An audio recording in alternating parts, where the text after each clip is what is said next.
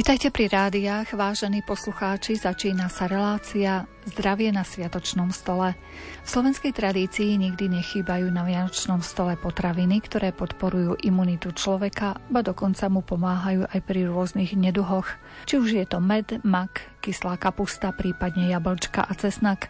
Prvým trom sa v dnešnej relácii budeme venovať podrobnejšie. Reláciu pripravili zvukový majster Jaroslav Fabián, hudobná redaktorka Diana Rauchová a redaktorka Mária Čigášová. Želáme vám nerušené počúvanie. Nad stolom žiari slnečný kryštáľ medu.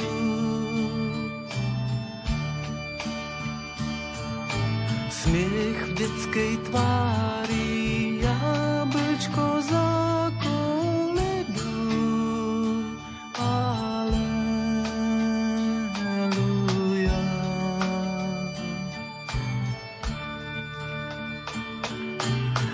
Nad stolom žiari slnečný kryštáľ medu.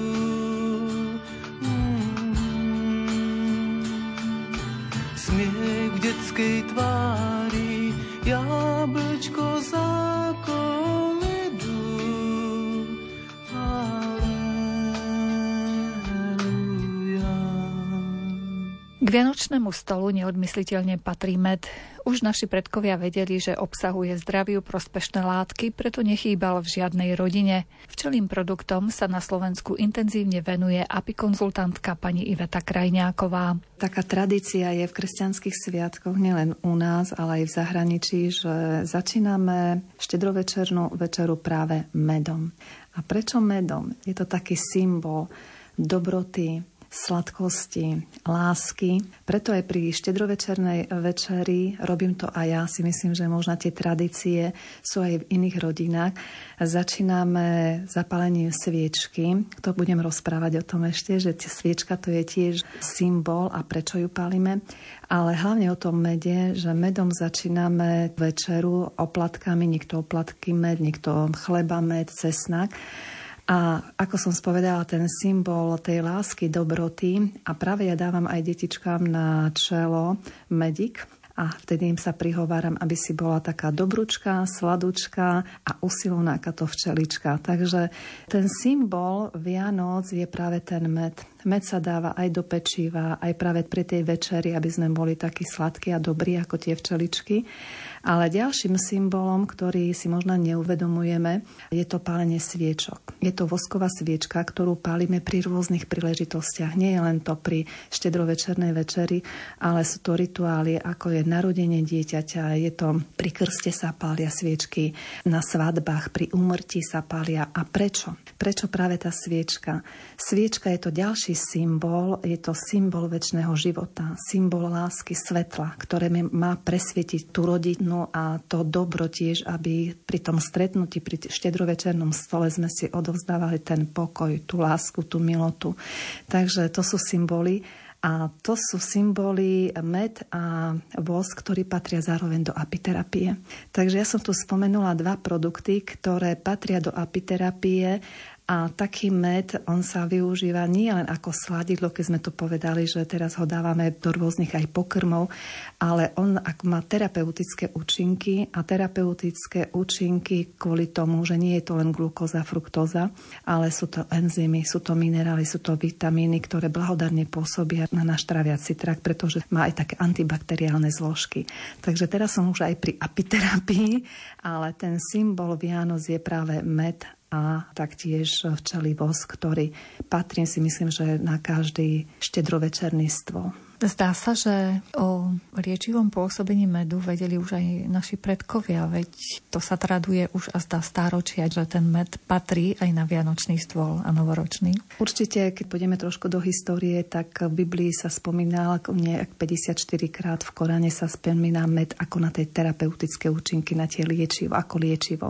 Takže by sme ho mali užívať vnútorne, med, ale hovorím, že pri tých tradíciách našich, a to som veľmi rada, že dodržiavame tie tradície, tradície, aby aj deti vedeli a možno aj oni si to prenesú do svojho života a tiež pri tom štedrovečernom stole budú tak začínať, že zapália si tú sviečku, pri ktorej sa pomodlia a potom začnú práve tým medikom. Takže to sú veľmi pekné tradície, ktoré by sme chceli, aby sa to z pokolenia na pokolenie potom odovzdávalo. Vy ste vlastne odborníčkou na včelie produkty, takže zrejme nám budete vedieť priblížiť aj, čo obsahuje taký med, že je taký liečivý. Keď zoberieme zloženie medu, tak hlavne sú to enzymy a enzymy sú identické s našimi enzymami, takže my keď užívame vnútorne med, tak už dostávame enzymy, ktoré nám pomáhajú pri trávení. Ďalej, ako som spomínala, je to hlavne glukóza, fruktóza, veľmi maličko máme v mede sacharózy. Je to jednoduchý cukor, ktorý organizmus vie veľmi ľahko štepiť a potom tam máme minerály a vitamíny. Takže hovorím, že to je produkt veľmi vzácny a na to včeličky potrebujú veľmi veľa práce, aby sme my ho mohli dostať na stôl a myslieť na to, že v mede máme rád tých minerálov, vitamínov, ktoré sú také synergii a veľmi dobre pôsobia na náš traviaci trakt, pretože obsahujú ešte aj antibakteriálne zložky. A tie antibakteriálne zložky likvidujú nám voľné radikály, o ktorých každý vie, že ich máme v organizme a potrebujeme z likvidáciu, aby nám neťahali tie vitamíny, minerály z tých buniek, aby chránili naše bunky. Takže med je veľmi vhodný na tie terapeutické účinky a môžeme ho dávať buď to do studenej, alebo do teplej vody. A už tým, že keď ho dáme do teplej vody, tak znižíme tú kyslosť v traviacom trakte, keď ho dáme do studenej práve opačne. Veľmi je dobrý terapeuticky na rány, čiže máme také klinické medy. Už teraz si myslím, že najnovšie výskumy hovoria, že náš med medovicový je podobný manukovému medu a má veľmi silné antibakteriálne účinky. Takže ja z vlastnej skúsenosti ako apikonzultant, ktorý robí dlhé roky v apiterapii, s apiterapiou, tak mám veľmi dobré výsledky s tým, že na rány je veľmi vhodný priamo naliať med, ale med, aby bol, ako hovorím, buď to ten manukový, alebo ten medovicový, lebo má tie silné antibakteriálne účinky. Ale tie účinky sú presne aj na tú konzumáciu toho včelieho madu, keď ho užívame. Med väčšinou ľudia možno viac začínajú med užívať pri rôznych chorobách, a to je pri respiračných, väčšinou pri tom prechladnutí, tak vtedy siahnu po tom mede a dávajú ho buď to do čaju alebo do vody. To je už jedno, kde toho dáme, ale mali by sme ho užívať dlhodobo a dennodenne. Čiže nie je to len na terapeutické, že teraz mám prechladnutie, tak zoberiem ten med a budem piť čaj s medom pri tých vysokých teplotách. On je to veľmi dobre, pretože dodávame práve tie minerály, vitamíny organizmu. Ale ešte lepšie by sme urobili, keby sme tam dodali ešte nejaký produkt iný včely, ktorý má silne protizapalové účinky, ako napríklad propolis. Ale už aj tým medikom veľmi dobre, blahodárne pôsobíme na náš organizmus, ale hlavne na traviaci trakt. Sám si sa dám s vínom, tieň prikryl plný stôl. Zhorklo posledné sústo a viac som už nemohol. V ušiach mi znejú slova, že ruka lekára srdce a dušu chorého na nové pretvára. Ty nemôžeš byť len človekom, veď prestieraš stôl pri niekom ako ja, čo priateľstvo neskúsil. Povedz, kto si, že už bežať nemusí. Skláňaš sa, mám prikročiť bližšie. Vyberáš aj na so mnou si stolovať prišiel.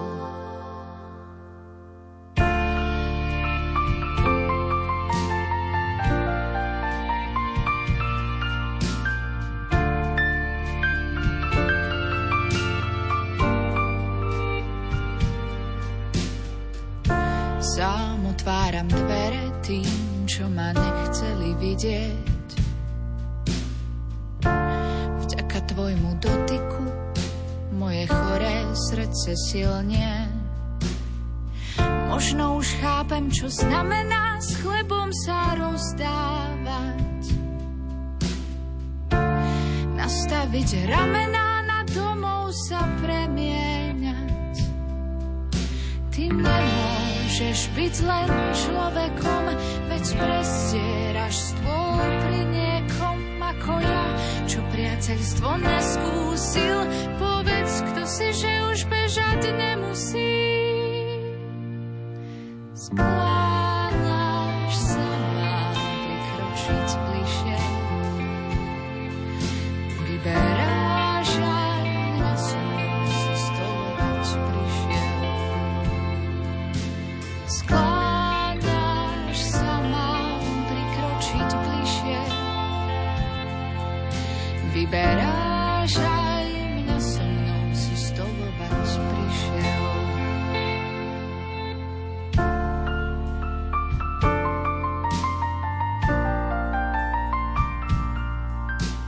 My sme sa raz počas jednej relácie rozprávali aj o tom, že taká medová voda môže byť prospešná pre človeka, pripraviť si ju na celý deň a z toho trošičku odchrypkávať. No ja práve hovorím, že medová voda je veľmi dobrá, pretože ona čistí ten medzibunkový priestor a najlepšie si urobiť do džbánu jednu polievkovú lyžicu medu si tam dáme a celý deň popijame. Keď už máme nejaký zdravotný problém, ako som spomínala, tie respiračné ochorenia, tak vtedy do tej vody potom pridávame buď to propolis, alebo potom dáme olivovštinov, ale na výživu je veľmi dobré. Práve pri tom ochorení ešte spomeniem pergu, pretože menej konzumujeme stravy, tak vtedy potrebujeme doplniť tie živiny, aby organizmus neoslabol a vtedy na tie živiny je veľmi vhodná perga alebo peľ.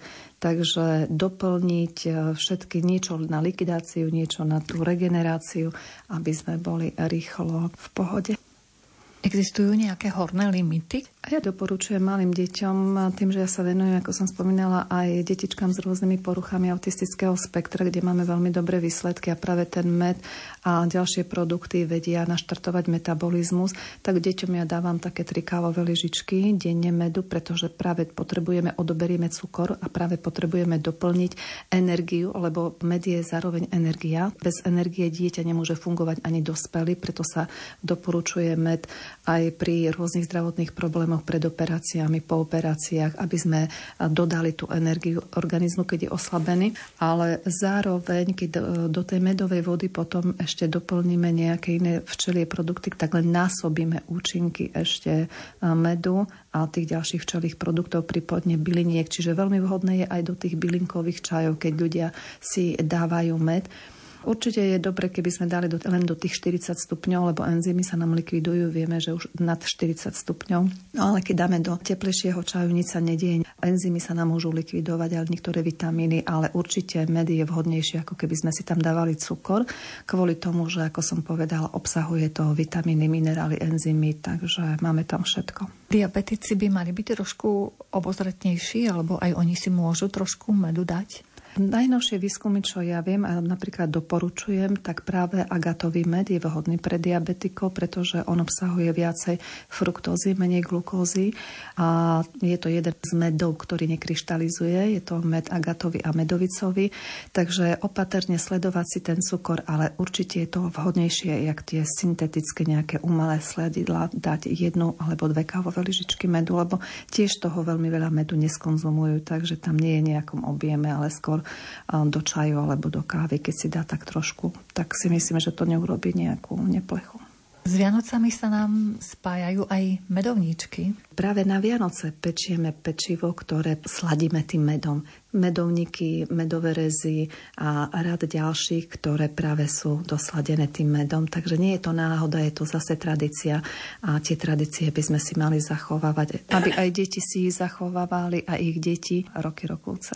Možno, že budú naši poslucháči prekvapení, že koľko sa taká včelička musí napracovať, aby sme kvapku medu získali. Určite tu mi možno viac včelár vedel o tom porozprávať, lebo ja už sa venujem viac tým produktom, čo včielka nám dá, ale určite v jednom úli máme 100 000 tých včiel a keď zoberieme, že v tom ramčeku nemáme toho medu veľmi veľa, takže vážne tie včeličky sú usilovné a sa upracujú, aby nám ten medík, ten vzácny dar z prírody doniesli. Takže to je zmes tých bylín rôznych, ktoré oni pekne z toho nektáru nazbierajú a je to úžasné niečo. Spomínali sme, že na stole nikdy nechýba sviečka a ak je to sviečka z pravého včelieho vosku, tak vonia úžasne, si myslím. No ja som mala teraz na večeri, aj snažíme sa stále mať včelí vosk, je to úžasná vôňa.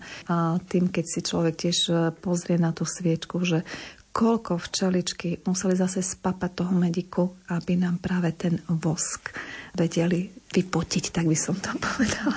Takže tiež potrebujú veľmi veľa skonzumovať toho medu. Sú to úžasné produkty a to sú také symboly. Symboly Vianoc ako med a sviečka vosková. Čiže ten včelí vosk vyrábajú včely tak, že konzumujú med a rôzne ďalšie látky? Áno, med, peľ, aby mohli, lebo tiež potrebujú veľmi veľa toho skonzumovať, aby si, lebo sa im tak potia tie nožičky, oni potom tie voskové prakticky zapečatia nám, keď nanosia najprv med a potom nám zapečatia tie bunky tým pravým voskom a tedy vieme, že to už je taký vyzretý ten med, ktorý sa môže vytáčať, ale musíme najprv odstrániť ten vosk. Čiže to bol med, ktorý stáročia nemohol chýbať na sviatočnom stole. Sme však už v modernejšej spoločnosti. Možno by sme mohli poradiť našim poslucháčom, ak teraz ich nejaká chrípka chytá alebo nejaká viróza, možno sú unavení z tej zimy. Čo by ste ešte k tomu medu im odporúčali pridať? Pri respiračných ochoreniach a pri chladnutiach, tak určite, ako sme spomínali, tú medovú vodu, tá je veľmi dobrá a do toho propolis. Ja mám veľmi dobré skúsenosti s vodným propolisom. Možno niekto mi tu môže povedať, že no a prečo vodný? A veď v alkoholom sa tam všetko rozpúšťa a vo vodnom nie. Najnovšie výskumy sú práve také, že vodný propolis je silne antivirotický a pri vírozách potrebujeme likvidovať baktérie a víry. Takže ja na vodný propolis nedopustím. Silne nám vie zabrať pri takýchto respiračných ochoreniach a ja práve kapem do tej medovej vody. Takže dáme si medovú vodu, keď máme už takýto problém. Hneď v začiatkoch je veľmi dobre podchytiť, takže dáme si tam 5-6 krát na deň, odlejeme napríklad deci, do toho si nakvapeme, záleží, či je to dieťa alebo dospelý. Keď je to dieťa 5 kvapiek, keď je to dospelý, dáme 10-15 kvapiek. Ale ešte jeden produkt by som tam dala, je to moľa voštinová, pretože tá moľa voštinová je veľmi vhodná na také respiračné ochorenia. Tým liečili na východe tuberkulózu, laryngitu, broncho a mám s tým tiež veľmi dobré skúsenosti, takže dávam jednak jednej. Dám do tej medovej vody vodný propolis, dátam moľu a evidentne ten výsledok je veľmi rýchlo, takže skvelo doporučujem. A potom tak, ako ste vraveli, popíjať vlastne z toho čbánika tú medovú vodu s týmito všetkými ďalšími. Áno, popíjať to napríklad 5-6 krát na deň, záleží už kto ako môže, ale väčšinou sú tu ľudia doma, keď už majú taký problém, tak si myslím, že nie je to problém, aby si to rozdelili na 5-6 krát denne a popíjali. Je to preto, že stále prísun v malých dávkach je lepšie, keď naraz zoberieme veľa.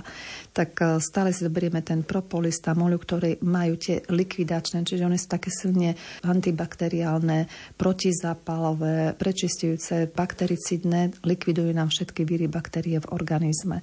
No a plus med, ktorý je zároveň energia, ktorá je veľmi dobrá, medová voda tiež má silne antibakteriálne účinky. No a niečo ešte na podporu, na výživu by sme tam dali, tak buďto peľ alebo pergu. Ja zase pracujem dlhodobo hlavne s pergou. A prečo s pergou? Tak pretože tam prechádza fermentácia, je to ľahšie straviteľné. V perge máme tam veľmi veľa živín, minerálov, enzymy, aminokyseliny. Máme tam celú bečkovú radu vitamínov, máme tam veľa vápnika, draslíka, horčika, takže je to mimoriadne vhodný produkt, ktorý potrebujeme na tú regeneráciu, na tú výživu. Práve ten organizmus je oslabený a potrebujeme ho ešte aj vyživiť. Čo budeme variť? Čo si mám obliecť? Nemáme mlieko? Toto je koniec! Bez príkaz prišiel nás starý nový deň, sadaj medzi nás. Nehraj sa s chlebom, radšej ho dojec. Máme dvoch synov, zberač a lovec. Bez príkaz prišiel nás starý nový deň, sadaj medzi nás.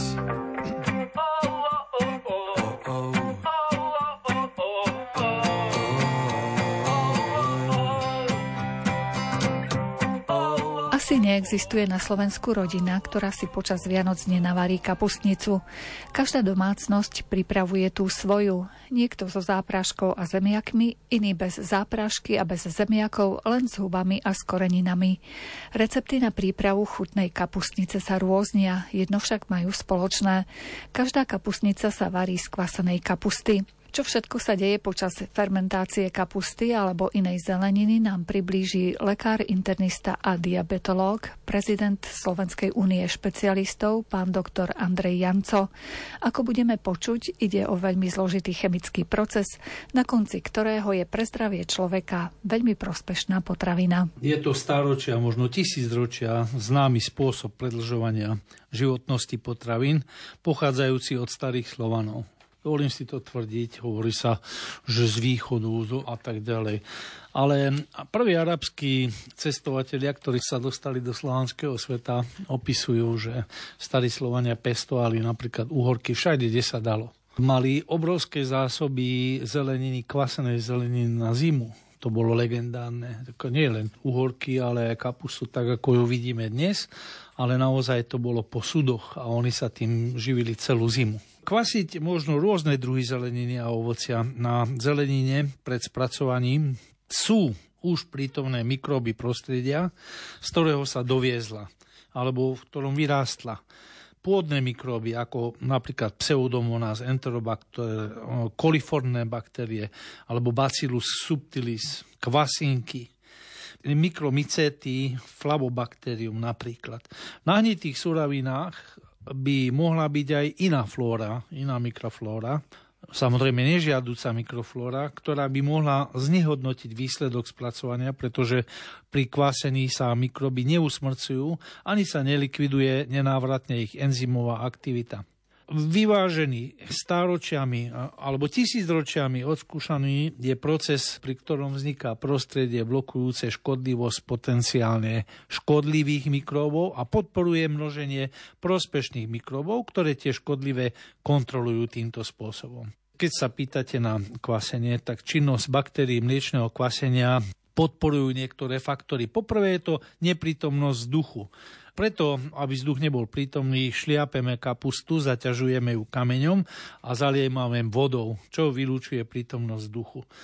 Prítomnosť vzduchu by totiž zmenila mikroflóru a vznikol by nežiaducí zápach, samozrejme na podklade iných chemických reakcií, ako sme očakávali. Po druhé, je to teplota. Mliečne kvasenie je najlepšie pri teplote okolo 20 stupňov Celzia.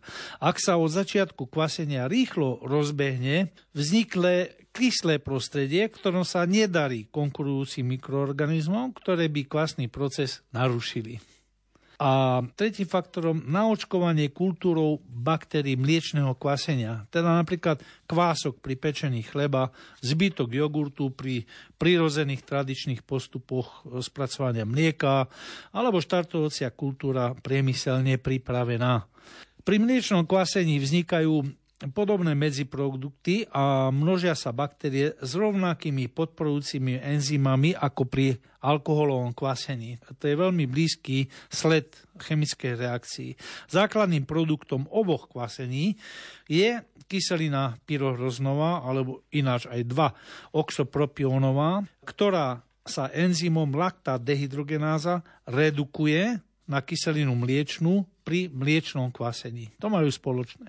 Pri alkoholom kvasení sa z nej pomocou enzymu, ktorý sa volá dekarboxyláza, odštiepí skupina CO2 a vznikne acetaldehyd a jeho oxidáciou pri pôsobení enzymu alkohol dehydrogenázy vznikne etanol, čiže pálenka. Pri mliečnom kvasení sa v rôznom pomere pravdepodobne podielajú dva typy kvasných procesov. Poprvé je to homofermentatívne kvasenie, kde produktom z kvasenia monosacharidov a disacharidov, čiže celkom jednoduchých a dvojíc jednoduchých cukrov, je len rôzny počet molekúl kyseliny mliečnej. Pôvodcami tohto typu kvasenia sú takmer výlučne tyčinkovité baktérie z rodu Lactobacillus a veľmi málo guľovité baktérie Streptococcus lactis. To je dôležité preto, lebo si to môžete čítať aj na rôznych mliečnych výrobkoch. Lactobacillus je podstatný. Isté nie, iné, ktoré sa dnes bežne používajú a ktoré sú potenciálne aj patogénmi, napríklad streptokokus, termofilus. A to sa tiež pridáva? No áno, pozrite si, čo všetko sa pridáva a potom sa čudujeme, prečo toľko ľudí trpí napríklad na klbové ochorenia. Lebo niektoré z tých pridaných kultúr môžu byť potenciálne aj patogénne, za určitých okolností samozrejme. No len tie okolnosti sa nedajú vylúčiť a preto taký nárast, podľa mňa, aj tých zápalových klbových ochorení. Heterofermentatívne je to druhé, to je tzv. Heteromliečne kvasenie, kde okrem kyseliny mliečnej vznikajú tiež kyselina octová, etanol a kysličník uhličitý. Pôvodcami tohto typu kvasenia sú rody leukonostok, pediokokus, streptokokus, lactobacillus a aj naša známa, dobre známa kandida. Baktérie leukonostok a lactobacillus produkujú bakteriocíny, teda látky, ktoré likvidujú baktérie, ktoré by mohli ďalej pôsobiť na potravinu a skrátiť jej trvanlivosť. Medzi tieto látky patria kyselina mliečná, diacetyl, teda produkt fermentácie sacharidov, alebo peptidy, napríklad nizín a peroxid vodíka. Používajú sa na predĺženie trvanlivosti mäsa a mäsových výrobkov. Kyselina mliečná samotná nezabezpečí trvanlivosť, ale pri dodržaní klasického postupu kvasenia so vzniknutou kyselinou octovou, teda ak je pomer kyseliny mliečnej a octovej optimálny, teda 3:1, a spolu s ostatnými žiaducimi organickými kyselinami, etanolom, či alkoholom, a nizínom pri zamedzení prístupu vzduchu v chladnom prostredí 0 až 3 stupňov Celzia potravinu zakonzervuje. To znamená, zabezpečí optimálny pomer správnych mikrobov a ich antimikrobiálnych produktov v potravine. Ak to tak nie je, fermentačné procesy bežia ďalej za účasti iných mikroorganizmov a výrobok sa pokazí. Je to súhra, je to také geniálne. Je to geniálne, áno, je to božie dielo, je to geniálne, geniálna súhra následných reakcií. No, ale samotné kvasenie možno rozdeliť do 4 fáz. Prvá fáza kvasenia začína sa po nasolení a zabránení prístupu vzduchu, stlačení a zaliatí. Pomnožia sa rôzne mikroorganizmy, ale zabezpečením, zasolením a odstránením vzduchu je prostredie pripravené na získanie prevahy leukonostok mesenteroides, ďalej Escherichia coli, počujete dobre, tá sa už tu zúčastňuje na kvasení, aerobactero ako aerobacter aerogenes, coli aerogenes. Tieto baktérie znesú vyššie zasolenie a za krátky čas vyprodukujú veľa kyseliny mliečnej, kyselinu octovú, kysličník uhličitý, čo vzniká aj z respirácie odumretých pletív, ďalej penu, ktorá je zložená zo vzduchu a kysličníka uhličitého a sliz, ktorý tvorí spolu s nimi aj koškotvorné mikroorganizmy z rodov kandida, ako viete, to sú už kvasinky, oospora a mykoderma.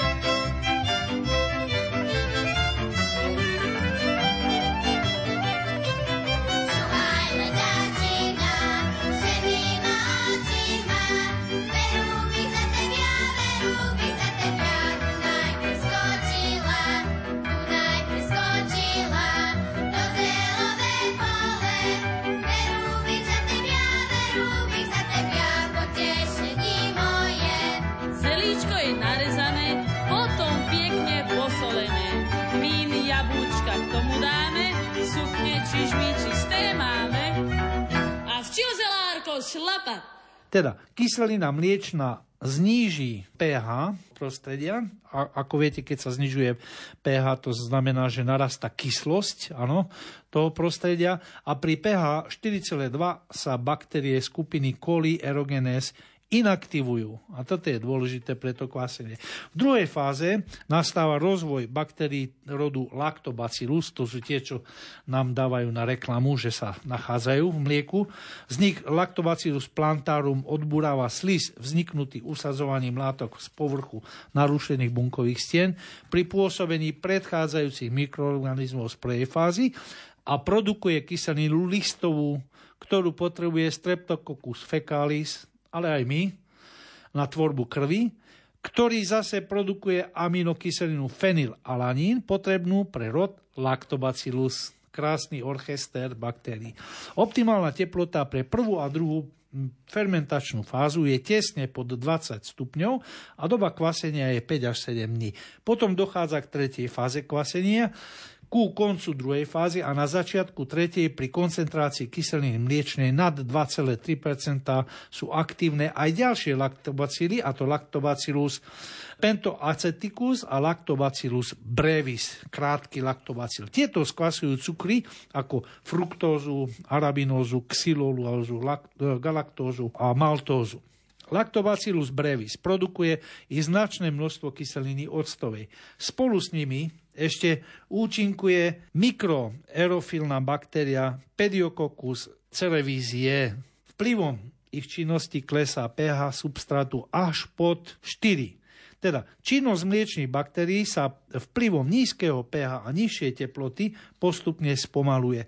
Mliečne kvasenie sa postupne končí, pretože energetické zdroje prostredia pre baktérie mliečneho kvasenia boli vyčerpané a podmienky prostredia boli zmenené a vytvorili sa podmienky pre ďalšiu skupinu mikrobov, ktoré nastupujú na scénu. Štvrtá fáza kvasenia nasleduje po skončení mliečneho kvasenia a dostávajú sa do popredia aerobné baktérie a anaerobné mikroorganizmy, ktoré rozkladujú kyseliny vyprodukované predchádzajúcimi mikrobami. Ich činnosť sa prejavuje na potrave zmenou farby, zmeknutím potravy alebo vytvorením slizu, slizovatením potraviny. Tieto odkysľujúce mikroorganizmy štvrtej fázy sú niektoré plesne, napríklad oospora lactis, rody penicillinum, ako viete, tvoria antibiotika, aspergillus, fusarium, alebo kvasinky ako mykoderma, baktérie, lactobacillus, cucumery, fermentáty, alebo bacillus subtilis. Krásne mená majú, ťažko sa pamätajú. A keď sa odkysľovaním zvýši pH na 4,2, lebo zo 4 sa zvýši na 4,2, čiže už nie je tento prostredie také kyslé, a ak koncentrácia NaCl soli kuchynskej klesne asi na 1,5% počítané na celkovú hmotnosť, rozmnožia sa baktérie maslového kvasenia skvasujúce mliečnú kyselinu na maslovú za sprievodného vzniku nepríjemnej vône a chuti. Maslové kvasenie spôsobujú napríklad klostridie, Clostridium butyricum alebo Clostridium pasterianum a Clostridium tyrobutyricum. V hotovom výrobku, ak sa nepokazí, sa vyskytujú baktérie mliečneho kvasenia, ktoré účinkujú aj v našom organizme a to je veľmi dôležité. Tu je dôležité si povedať, že v správne vykvasených uhorkách a tradičnom spôsobe kvasenia kapusty sa nevyskytujú žiadne škodlivé baktérie z čelade Enterobacteriaceae, ani Staphylococcus aureus a ani Clostridium. Účinok týchto tzv. Funkčných potravín na mikrobióm nášho organizmu čiastočne znehodnotíme sterilizáciou kvasených potravín. Najlepšie by ich bolo nesterilizovať. Antimikrobiálne látky produkujúce mikrobami sú termostabilné, sterilizáciou sa neznehodnotia, ale ich producent už v našom organizme nebude môcť bojovať napríklad proti zlatému streptokoku. Samotná potravina je hodnotná, ale ďalším obrovským pozitívom je, že tá baktéria by mohla byť živá. Čiže ak zjeme kapustu, ktorá je čerstvo vykvasená, nabereme si, získávame baktérie, ktoré za nás bojujú napríklad proti stafilokokovi, čo je veľký patogen. Ale do fermentovaných mäsových výrobkov napríklad sa pridávajú aj rôzne koreniny. A tieto nie len, že ovplyvňujú chuť výrobku, ale majú tiež regulačné a antimikrobiálne účinky. Je zázrak napríklad taký bobkový list. Ja som mal problém s klbom a jeden pán farár z Myslavy mi poradil, že dajte si už bobkový list, však to sa... No ja si myslím, dobre, bobkový list. Že radí lekárovi, nie? A viete čo, po prvom použití bobkového listu 20 minút ho varíte, ďalších 20 minút ho necháte postať, tak mi prešli bolesti v palci, ktoré sa mi opakovali rok čo rok, dvakrát do roka. A to stále vtedy, keď bol ovčí syr, ktorý obsahuje Streptococcus thermophilus. To som si až neskôr vydedukoval z toho. A nakoniec napríklad ten bobkový list sa používa v strave už 4000 rokov. To predsa vôbec nie je náhoda, že sa dáva práve do jedla, ktoré obsahuje veľa purínov. No, ale boli ľudia, ktorí si sádli a vyskúšali vplyv bobkového listu, cesnaku, estragónu, fenikla, klinčeku a nového korenia na rôzne typy baktérií, ako napríklad Staphylococcus aureus, Clostridium botulinum, čo produkuje smrteľné jedy, alebo Clostridium perfringens, čo produkuje nezastaviteľné plynotvorné snete, áno, za obrovské zápaly, ťažko zvládnutelné aj chirurgicky, alebo Salmonella enterica, alebo Escherichia coli, alebo Campylobacter jejuni, áno. Toto dokonca na takéto ťažké antigény vplývajú tieto korenia. Takže je to zázrak. A ľudia si vystačili v minulých stáročiach a tisícročiach s bežne dostupnými prírodnými liekmi, ktoré boli úžasné, ale ktoré bolo treba poznať. A to poznanie sa veľmi, veľmi zredukovalo. Z chudobnej maštalky spravil si chrám, zaliatý svetlom veľkých katedrál. Lahodná hudba a anielov chór radosne spieva, naplňa dom. Z maštalky srdca to isté robíš, i hneď sa mení, keď prebýváš ňou. Zákutia tieňou láskou vyzdobíš, človeku zdá sa nádherným snom. Vetvička suchá zrazu rozkvitá, žiarivá hviezda chvále pozýva. Poďte sa pozrieť, všetci ľudkovia, spievajme Pánovi glória.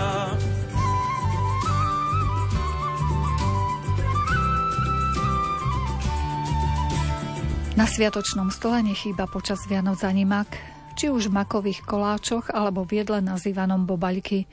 Aj drobné makové zrniečka obsahujú látky podporujúce imunitu človeka a priaznivo pôsobiace pri rôznych ochoreniach. My sa o maku budeme rozprávať s jeho šľachtiteľkou a vedeckou pracovníčkou pani Beátou Brezinovou. Pracuje vo výskumno-šľachtiteľskej stanici v Malom Šariši, ktorá patrí medzi pracoviská Výskumného ústavu rastlinnej výroby Národného poľnohospodárskeho a potravinárskeho centra. My sme v podstate jediné pracovisko na Slovensku, ktoré sa venuje šľachteniu tejto plodiny. V sortimente odrôd máme 6 modrosemených odrôd a 1 bielosemennú odrodu. Po 16 rokoch bola povolená nová odroda, vysokokvalitná potravinárska odroda maku s kvalitným modrým semenom, ktorá ešte má pridanú hodnotu v tom, že v makovine dosahuje pomerne vysoký obsah morfínu, okolo 0,9%, čiže aj makovina je výhodnou surovinou pre farmaceutický priemysel. Čiže ide, dá sa povedať, takú univerzálnu odrodu maku, ale s veľmi kvalitnou úrodou semena a dosahuje vysoké úrody semena. Čo sa týka šľachtenia, šľachtiteľský proces je pomerne náročný, zložitý, dlhoročný. Ako som spomenula, nám sa podarilo zúročiť prácu našich kolegov z minulosti, pretože šľachtenie začína buď nakrížením nejakých rodičovských odrôd, vybraných podľa ich charakteristík a podľa toho, čo chceme vlastne do toho potomstva vložiť z tých rodičovských odrôd, alebo je možný aj proces výberom, takým špeciálnym selekciou z nejakých krajových miestnych odvod, ktoré, chvála Bohu, na Slovensku ešte je ich dostatok, len ich treba zozbierať a pracovať s tým materiálom bez toho, že by sa nakrížili nejaké dve odrody. Čiže potom ten proces prebieha vysievaním potomstiev v jednotlivých rokoch, takým ako keby rozšírením, čiže po makoviciach sa to potomstvo vysieva, kde sa posudzujú kvalitatívne vlastnosti ako farba semena, tvár makovic, ktorý ovplyvňuje úrodu v tých makoviciach. Čiže sledujú sa rôzne znaky v jednotlivých štádiách toho šľachtiteľského procesu v jednotlivých generáciách. Vlastne celý tento proces skončí prihlásením kandidátskej odrody do štátnych skúšok, kde musí hlavne v tých úrodových parametroch pri maku predčiť alebo prekonať tie kontrolné odrody, aby mohla byť uznaná ako nová odroda, a takisto ako pri pšenici aj tu musí spĺňať náročné parametre DUS testov. Podmienky týchto DUS testov, ktoré sú takisto prísne nastavené, aby sa tá kandidátska odroda odlišovala v určitom typickom znaku od ostatných odrod, aby bola teda identifikovateľná od ostatných povolených odrôd. A keďže my okrem toho, že šľachtíme mak, sme aj dodávateľmi osiva týchto našich odrôd certifikovaného, čiže takisto tu prebieha proces udržovacieho šľachtenia a zakladajú sa množiteľské plochy jednotlivých odrôd, kde takisto selekciou a prísnym výberom sa snažíme o uchovanie tých jednotlivých parametrov, ktorými sú typické tie jednotlivé odrody, aby sme dopestovali kvalitné osivo pre veľkopestovateľov. Je nejaký výraznejší rozdiel medzi modrým a bielým makom, okrem teda farby? Bielosemená odroda je takou zvláštnosťou. Úrodovo ona je trošku menej výdatná ako modrosemené odrody. Semeno je také olejnatejšie, obsahuje väčšie množstvo oleja, ale hlavnou takou charakteristikou je, že pri využití v potravinárstve slúži ako náhrada za orechy, lebo má takú orieškovú chuť. Ľudia pri konzumácii pociťujú, že má to inú chuť ako ten modrý mak, pretože modrý mak má tú typickú makovú chuť a bielosemený mak má takú orieškovú. Po 16 rokoch je na trhu kvalitná odroda maku, ktorá sa volá Harlekin. Aké má vlastnosti, keby sme povedali našim poslucháčom? Táto odroda sa vyznačuje hlavne vysokým úrodovým potenciálom, dosiahla vyše dvojtonové úrody v štátnych odrodových skúškach a prekonala počas skúšania odrody v sortimente o 6,7% v priemere za tie posledné 2 roky skúšania. Je to taká plastická odroda a v posledné roky sme pozorovali, že v podstate ako keby sa adaptovala na tie suché podmienky, ktoré posledné roky veľmi trápia jariny. Napriek tomu, že je veľký deficit zrážok, zvláda tieto pomery pomerne dobre. Má také určité znaky charakteristické, ktoré ju odlišujú od tých ostatných odrôd. Má takú štetinatú stonku a na púčikoch má taký antokianový, ako keby prsten sa jej tvorí. Čiže to je taký rozlišovací znak. Vyznačuje sa tou plasticitou, ktorú som spomínala, je pomerne odolná proti chorobám a škodcom, čiže je to taká univerzálna, ako som na začiatku spomínala, odroda pre potravinárske využitie, ale aj pre farmaceutický priemysel. Dá sa ešte niekde postupovať v tom šľachtení, keď už ste túto ideálnu odrodu vyšľachtili, alebo sú tu ďalšie potreby trhu, napríklad aj tie zmenené klimatické podmienky, ako sme už spomínali? V podstate odrody, ktoré boli vyšľachtené v Šariši, nastavili pomerne vysokú laťku, pretože aj tie odrody, ktoré už sú 20 rokov na trhu, sú stále tak výkonné, že je skutočne ťažké prekonať ich, čo sa týka úrody semena. Teraz od poľnohospodárov vychádzajú také podnety pestovať ozimný mak. Ono pestuje sa na Slovensku ozimná odroda, ktorá je rakúskeho pôvodu a niektorí poľnohospodári aj majú dobré skúsenosti s ňou. Možno, že časom nastupujúca generácia šľachtiteľov sa bude musieť popasovať aj s tým a skúsiť skutočne nejakú slovenskú možno ozimnú odrodu, pretože skúšajú pestovatelia aj tieto jarné maky vysievať na jeseň, ale tam je riziko vymrzania, predsa tieto maky nie sú šľachtené na to, aby prežili zimu a hlavne na jar, keď je nízka pokrývka snehu, tak tie holomrazy môžu spôsobiť, že celý poraz vlastne vymrzne. Sú tieto maky aj tento najnovší Harlekin vhodný aj pre záhradky?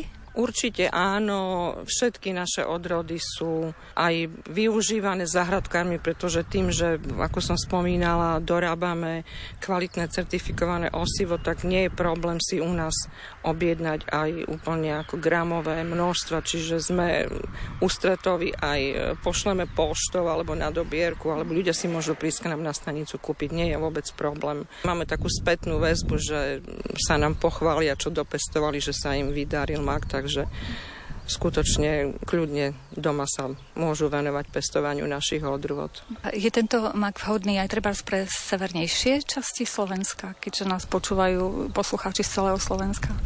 Určite, že mak potrebuje určité klimatické podmienky na to, aby ten svoj genetický potenciál využil. Myslím si, že tak ako je aj rajonizovaný, že do tej zemiakárskej výrobnej oblasti by mal v pohode zniesť podmienky týchto regiónov. Myslím si, že náročnejšie možno je to pestovanie na juhu, kde je teplejšie, tam je aj tlak škodcov väčší ako treba v našich podmienkach aj chorôb. Čiže môj názor je ten, že možno skôr zvládne ten chladnejší región ako tie teplejšie.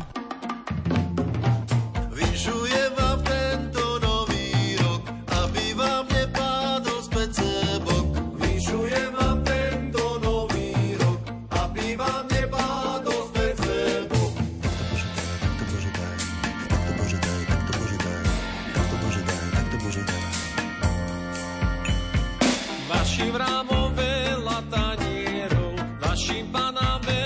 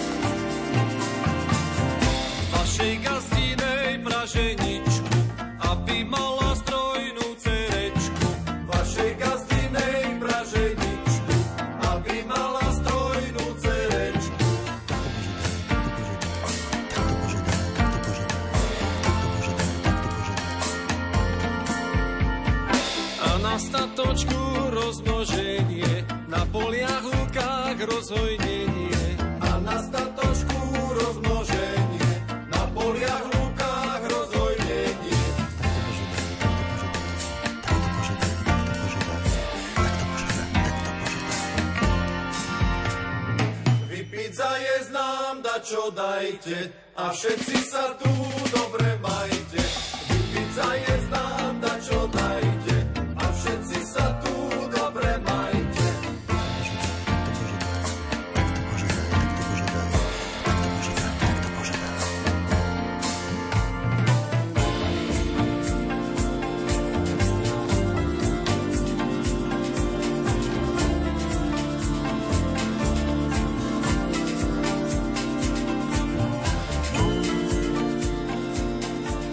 Škodcovia môžu byť taký nepríjemný pre našu úrodu maku?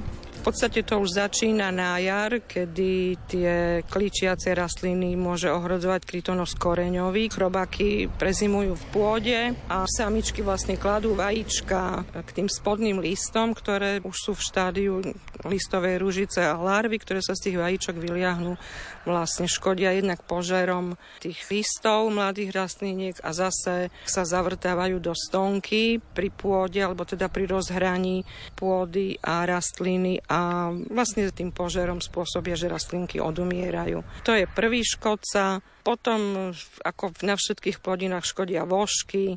Oni ani neškodia veľmi tým požerom alebo tým cícaním, ale tým, že poškodia povrch listov, tak utvoria cestu pre nástup iných patogénov, rôznych chorôb, vírus, tak skôr vožka týmto smerom ovplyvňuje. A potom na tom západnom Slovensku je takým významným škodcom krytonos makovicový, ktorý vlastne v štádiu kvitnutia maku samičky kladú vajíčka do tých maličkých zelených toboliek a larvy vyžierajú vlastne vnútro tobolky, takže je poškodená, niekedy ani nie je vlastne konzumovateľný ten mak, keď je nejaká invázia veľká toho škodcu. Čiže rovnako ako nám chutí mak, tak chutí aj živočíchom. Neviem, či to je o chutení, ale jednoducho majú takú bionómiu, veľmi už využívajú túto rastlinu ako svoj životný priestor. Ako sa bezpečíte to, aby sa treba váš mak neopelil s nejakým peľom maku v záhradke nejakého obyvateľa Malého Šariša? Pri pestovaní tých našich odvod, keď množiteľské plochy zakladáme, tak jedna od druhej musí byť vzdialená minimálne 400 metrov. A zase pri tom šľachtiteľskom procese, kde chceme uchovať vlastnosti tých jednotlivých genotypov, keďže mak je fakultatívne cudzoopelivý, uvádza sa v literatúre, že nejakých 30-40% doopelia včely, ktoré hojne navštevujú mak. Čiže my využívame takú technickú izoláciu, kde jednotlivé kvety na určitom počte rastlín, ktoré my potrebujeme regenerovať, tak izolujeme takými vrecuškami z takej netkanej textílie, aby sme zamedzili, aby sa tam dostali k tým kvetom včely a preniesli pel zo susedných rastlín. Ale už na tých veľkých plochách, kde je niekoľko hektárov maku, tam nie je potreba žiadna. Jedine tá vzdialenostná izolácia jednotlivých pestovateľských ploch. Pestujete aj sama doma mak? Prípadne pečiete z neho niečo? Je to také paradoxné, ako sa hovorí, že Šuster chodí bosý, tak sa niekedy na stanici na tom našom pracovisku pozastavíme, že my ženy, ktoré by sme teda mali konzumovať mak, lebo skutočne má vysoký obsah vápnika a na tie ženské kosti by to bolo dobre, tak veľmi málo ho aj konzumujeme, aj nevyužívame to, že sme tým makom zasypaní, že mohli by sme ho v hojnejšej miere konzumovať. Ale zase máme jednu pestovateľku, možno že niektorí aj počuli to meno, pani Čechovičová, ktorá pestuje mak v Cíferi, čo je pri Trnave. Ona veľmi odporúča, aj to praktizuje. Keď si človek sadne k telke, zobrať si lyžičku polievkovú maku, dať si to do úst a pekne pri tej telke si to rozžuť a zjesť každý večer, že v podstate to množstvo vám postačí na zásobenie vápnikom. A okrem vápnika zrejme aj rôzne minerály a ďalšie prospešné látky. Určite áno, esenciálne kyseliny, hlavne ten tuk, bielkoviny. Je to malé semienko, ale obsahuje veľa výživných látok. Z tej tradície pestovania máku, ktorá na Slovensku je vidieť, že aj v minulosti ľudia vedeli oceniť aj semeno, aj makovinu. Len zase bohužiaľ, že ten ďalší spôsob využitia alebo niekedy doslova zneužitia toho maku je tým, že obsahuje tie opiové alkaloidy v makovine a niekedy je to príležitosť na zneužitie tej rastliny. No vždycky je to o tom, ako sa človek postaví k tej či veci, či rastline, ktorá má takéto dve ako keby protichodné spôsoby využitia. No, či ju zneužije, alebo či ju využije. Spomínali sme, že napríklad túto jednu odrodu, na nej sa pracovalo 16 rokov. Ja si myslím, že taký vedecko-výskumný pracovník musí byť riadne trpezlivý, veď ten výsledok vidí až o 16 rokov. To je polovica profesijného života. Áno, je to taká náročná práca, lebo v podstate my sme vo veľmi veľkej miere limitovaní poveternostnými podmienkami. Niekedy príde ročník, keď z toho šľachtilského materiálu nezoberie človek nič, čiže musí začať ďalší rok na novo. A tým, že hlavne to, že ten mak je fakultatívne cudzoopelivý, tak on musí prejsť určitým počtom generácií, kde sa ako keby zastabilizuje tá kombinácia, ktorú sme na začiatku vytvorili. Musí prejsť určitým počtom presevov a selekcií, aby sa vlastne vybralo to, čo je najlepšie z tej kombinácie za tie roky. A tie roky pestovania, skúšania, hodnotenia, overovania, lebo potom už tie posledné roky sa robia skúšky na úrodnosť, na výkon tých plodín, čiže my tiež musíme byť presvedčení o tom, že to, čo do tých štátnych skúšok prihlásime, už je tak stabilné, že si môžeme dovoliť. Tiež to nie je lacná záležitosť, za všetky tieto procedúry sa pláti, čiže nemôžeme len tak s hocičím do tých skúšok ísť, aby sme jednoducho nestratili aj kredit, aj tie investície do toho vložené. Je to biologický proces, ktorý nedá sa. Boli pokusy, skrátiť to tým, že sa presievalo v skleníkoch nejaké generácie toho šľachtilského materiálu sa vysiali do skleníka, lenže to sú zase podmienky, ktoré nie sú prírodné a neosvedčil sa nám tento spôsob. Čiže najjednoduchšie to je mať to na tom poli, tam to vidieť v tých podmienkach, ktoré v tom, ktorom roku sú a ono aj tie ročníky vlastne pomáhajú tej selekcii, že keď je tlak nejakého škodcu alebo choroby, tak človek má možnosť tej selekcie. Čiže aj treba mať také niekedy nevhodné podmienky, lebo tam sa kvalita toho materiálu prejaví potom. Som sa preto pýtala na tú trpezlivosť, že či aj mladí výskumníci sa týmto smerom uberajú. Či máte dostatok kolegov mladších, ktorí sa venujú šľachteniu a vedecko-výskumnej činnosti? Tak u nás konkrétne na stanici máme teraz kolegynky, prišli mladé. Uvidíme, ako sa im to bude páčiť, ako budú zvládať prácu vonku, lebo my veľa času pracovnej doby trávime na poli, čo nevždycky sú najideálnejšie podmienky, najmä v lete, kedy gro tej práce je za, už hovorím, jar nám zmizla, čiže rovno zo zimy vhupneme do leta a niekedy je to náročné byť na poli celý deň pri slnečnom počasí a hodnotiť tie materiály, vnímať tie rozdiely, sledovať to. Čiže treba mať aj určitú fyzickú kondíciu, treba mať aj trpezlivosť. Ale keď to človeka chytí, keď vidí výsledky, tak si myslím, že je to pekná práca. Čo je na nej pekné, podľa vás, keby ste to mali tak zhrnúť? Ja som vždy chcela pracovať s rastlinami. Aj školu som si takú vybrala, mám vzťah ku práci vonku s biologickým materiálom a ja som mala šťastie, že keď som nastúpila na túto stanicu, tak mala som veľmi dobrého šéfa, ktorý bol veľmi zdielný, veľmi podporoval nás mladých, čo sme prišli, dal nám všetky svoje skúsenosti, vedomosti, informácie. Nebol to ten typ šľachtiteľa, ktorý si drží všetko pod pokrievkou a nie je ochotný sa s tými mladými podeliť. On bol fakt veľmi ústretový a možno, že aj to prispelo k tomu, že mne sa tá robota veľmi zapáčila a baví ma v podstate dodnes. No hoci už podmienky sú oveľa náročnejšie, práca sa v podstate nezmenila, ale ubúda nám technických pracovníkov, čiže kopu robôd človek musí aj sám manuálnych robiť, čiže ho to oberá o ten výskumnícky čas, ale tak ešte zvládame to nejak. Cip, cip, cipovička, mak, mak, makovička, cipovička, cipová, makovička, maková, cipovička, cipová, makovička, maková.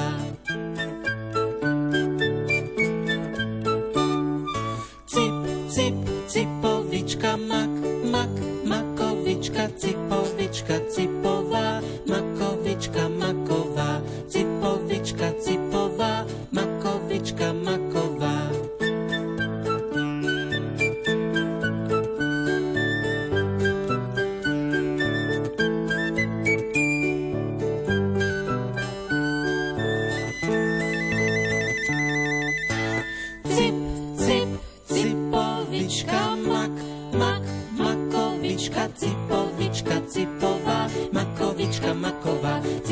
Cipovička, cipová, makovička, maková, cipovička, cipová, makovička, maková, cip, cip, cipovička, mak, mak, makovička, cipovička, cipová, makovička, maková, cipovička, cipová, makovička, maková, cipovička, cipová, makovička, maková, cipovička, cipová, makovička, maková. Relácia sa priblížila k záveru. O zdravých potravinách na sviatočnom stole sme sa rozprávali s apikonzultantkou Ivetou Krajňákovou, šľachtiteľkou maku Beátou Brezinovou a lekárom, internistom a diabetológom Andrejom Jancom. Reláciu pripravili Diana Rauchová, Jaroslav Fabián a Mária Čigášová. Ďakujeme vám za pozornosť a želáme vám pekný deň s Rádiom Lumen. Vesel sa ľudské stvorenie, prišlo k nám naše spasenie.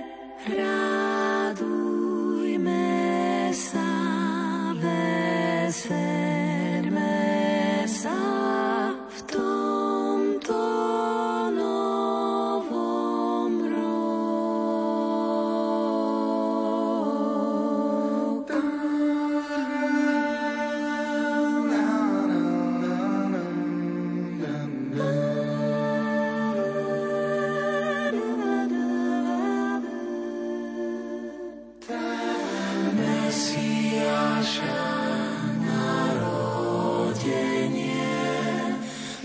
Siahlo svoj